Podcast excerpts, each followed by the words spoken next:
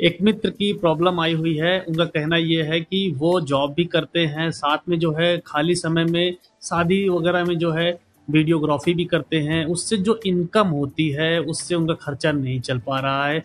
उनके ऊपर कुछ पहले का काफ़ी कर्ज भी है, जिसकी वजह से उनके ऊपर बहुत ज़्यादा लोड पड़ रहा है और वो तय नहीं कर पा रहे हैं कि उनको नौकरी करनी चाहिए कि नहीं करनी चाहिए, दूसरी नौकरी चेंज करनी चाहिए।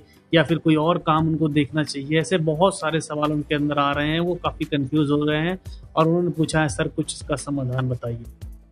और उनका सोचना ये भी है कि कोई डिसीज़न ले तो कहीं ऐसा ना हो कि वो डिसीज़न गलत हो जाए। क्या करें?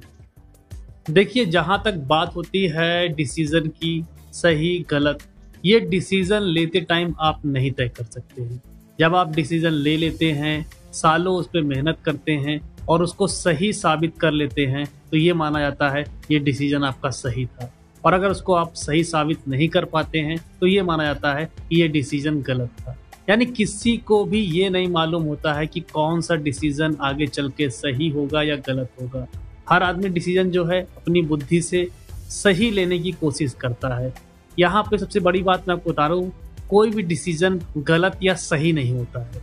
अगर आपने कोई डिसीज़न लिया है रिस्पॉन्सिबिलिटी ली है तो उसको अगर आप सही साबित कर देंगे तो आने वाले समय में वही डिसीज़न आपका सही माना जाएगा। अब यहाँ पर क्या है कि ज़्यादातर लोग दो गलतियाँ करते हैं। सबसे पहली गलती ये करते हैं कि वो डिसीज़न जब लेना होता है तो वो दूसरों से राय मांगते हैं।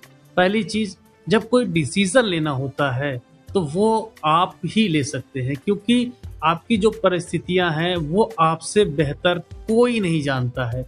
और जो भी कोई आपको उस डिसीज़न में मदद करेगा, कोई आपको बताएगा, नहीं, ऐसा नहीं, ऐसा कर लेना चाहिए तो वो उतना सटीक तरीके से आपके बारे में नहीं जानता है जितना आप खुद जानते हैं। इसलिए आपको डिसीज़न स्वयं लेना चाहिए।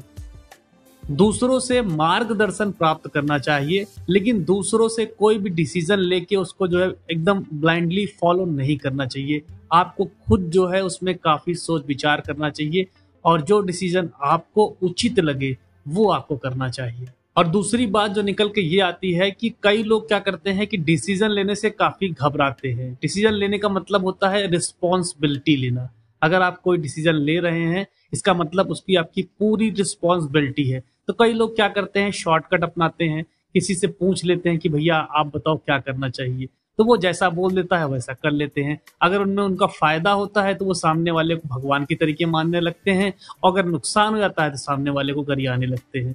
लेकिन उसमें अगर देखा जाए तो कहीं ना कहीं आपके अंदर हिम्मत की कमी है। आपको रिस्पॉन्सिबिलिटी लेनी होगी। आपको अपने जीवन की बागडोर अपने हाथ में लेना होगा। आपको खुद डिसीज़न लेना होगा, खुद जिम्मेवारी लेना होगा।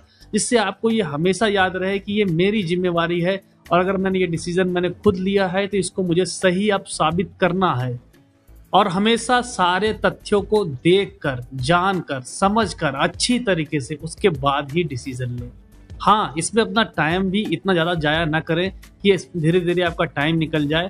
टाइम थोड़ा लगाएँ, लेकिन अपने तथ्यों को अपने हिसाब से अच्छी तरीके से जाँच लें, उसके बाद डिसीज़न लें।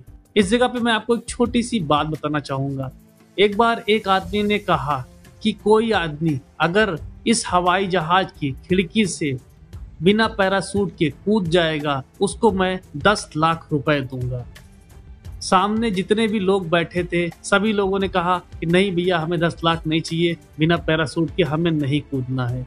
उसके बाद उस आदमी ने बताया कि ये जो जहाज़ है, ये उड़ नहीं रहा है, ये एयरपोर्ट पे खड़ा है। और सभी लोगों ने कहा कि नहीं नहीं, हम भी कूदेंगे, हम भी कूदेंगे, हम भी कूदेंगे। अब यहाँ पे समझने वाली बात ये है कि पहले पूरे सराउंडिंग पूरे तथ्य को समझो, पूरी परिस्थितियों को समझो, क्या उचित है, क्या अनुचित है, हर चीज़ का गहन अध्ययन करो, उसके बाद डिसीज़न लो। कई बार क्या करते हैं कि हम जल्दीबाजी में डिसीज़न लेते हैं। सामने वाले ने कहा कि जहाज़ से बिना पैरासूट के कूदना है, सभी लोगों ने मना कर दिया कि नहीं कूदना है।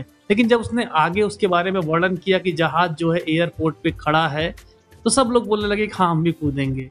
अब यहाँ पे इंटरेस्टिंग चीज़ ये है कि जब तक आप पूरे सराउंडिंग पूरे तथ्यों को अच्छी तरीके से आप समझ नहीं लेते हैं, उससे पहले आप जो भी डिसीज़न लेंगे, वो उतना फिट नहीं बैठेगा। या तो आप उन तथ्यों को पूरे अच्छी तरीके से समझ लीजिए, या तो जो भी आप डिसीज़न ले रहे हैं, उसकी पूरी रिस्पॉन्सिबिलिटी अपने ऊपर रखिए। आप पूरे इतिहास से सीख सकते हैं, हर एक चीज़ से सीख सकते हैं। जब भी मान लीजिए इंडिया पाकिस्तान का बंटवारा होने वाला था तब किसी का दिमाग काम नहीं किया। लेकिन आज हज़ारों लोग ऐसे आपको मिल जाएँगे। कोई बताएगा कि नेहरू की गलती थी, कोई बताएगा जिन्ना की गलती थी, कोई कहेगा यहाँ प्रॉब्लम थी, वहाँ प्रॉब्लम थी, ये प्रॉब्लम थी, वो प्रॉब्लम थी। मतलब सबको अब मालूम चल रहा है कि कहाँ कहाँ क्या क्या प्रॉब्लम थी।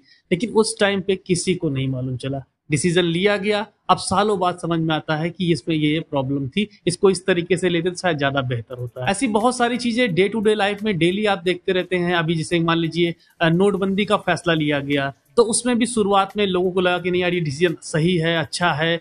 और कई लोगों का रिस्पॉन्स था कि यार, ये काफ़ी ठीक है। कई लोग कह रहे थे, नहीं, ठीक नहीं है। लेकिन लास्ट में अब जब उसका साल, दो साल, चार साल बीत चुके हैं, तब लोगों ने उसका सही तरीके से निकाला कि इसको लेने से कोई खास फ़ायदा नहीं हुआ। तो ये बहुत सारी चीज़ें हैं। शुरुआत में डिसीज़न जब आदमी लेता है तो उसको ये नहीं मालूम होता है कि आगे जाके भविष्य में क्या प्रभाव पड़ेंगे। जैसे कि अभी लेटेस्ट में अगर देखा जाए तो कोरोना का वायरस का टाइम चल रहा है तो इस टाइम भी लॉकडाउन लगाने का जो डिसीज़न लिया गया है। अब ये भविष्य में जब बहुत समय बाद कई लोग ऐसे आएँगे, वो बताएँगे कि नहीं यार, उस समय लॉकडाउन लगाने की कोई ज़रूरत नहीं थी। ऐसे मतलब बहुत सारी चीज़ें होंगी, लेकिन सब होंगी भविष्य में। अभी कुछ नहीं, अभी किसी को नहीं मालूम है कि ये डिसीज़न सही था या गलत था। तो लास्ट में मैं आपसे यही कहना चाहूँगा कि डिसीज़न कोई भी गलत या सही नहीं होता है। जब भी आप कोई डिसीज़न लेते हैं, पूरी उसकी रिस्पॉन्सिबिलिटी लेते हैं और उसको अगर आप सही साबित कर देते हैं तो ये माना जाता है कि वो सही डिसीज़न है। और अगर उसको आप सही साबित नहीं कर पाते हैं तो ये माना जाता है ये गलत डिसीज़न था। उम्मीद करता हूँ इस वीडियो से काफ़ी कुछ आपको वैल्यू मिली होगी। मेरा नाम अरुण मिश्रा है और मैं इसी तरीके से जीवन की समस्याओं से संबंधित वीडियो बनाता रहता हूँ। आप हमारे चैनल को सब्सक्राइब कर सकते हैं। फिर मिलता हूँ आपसे नेक्स्ट वीडियो में। तब तक के लिए जय हिंद। जय भारत।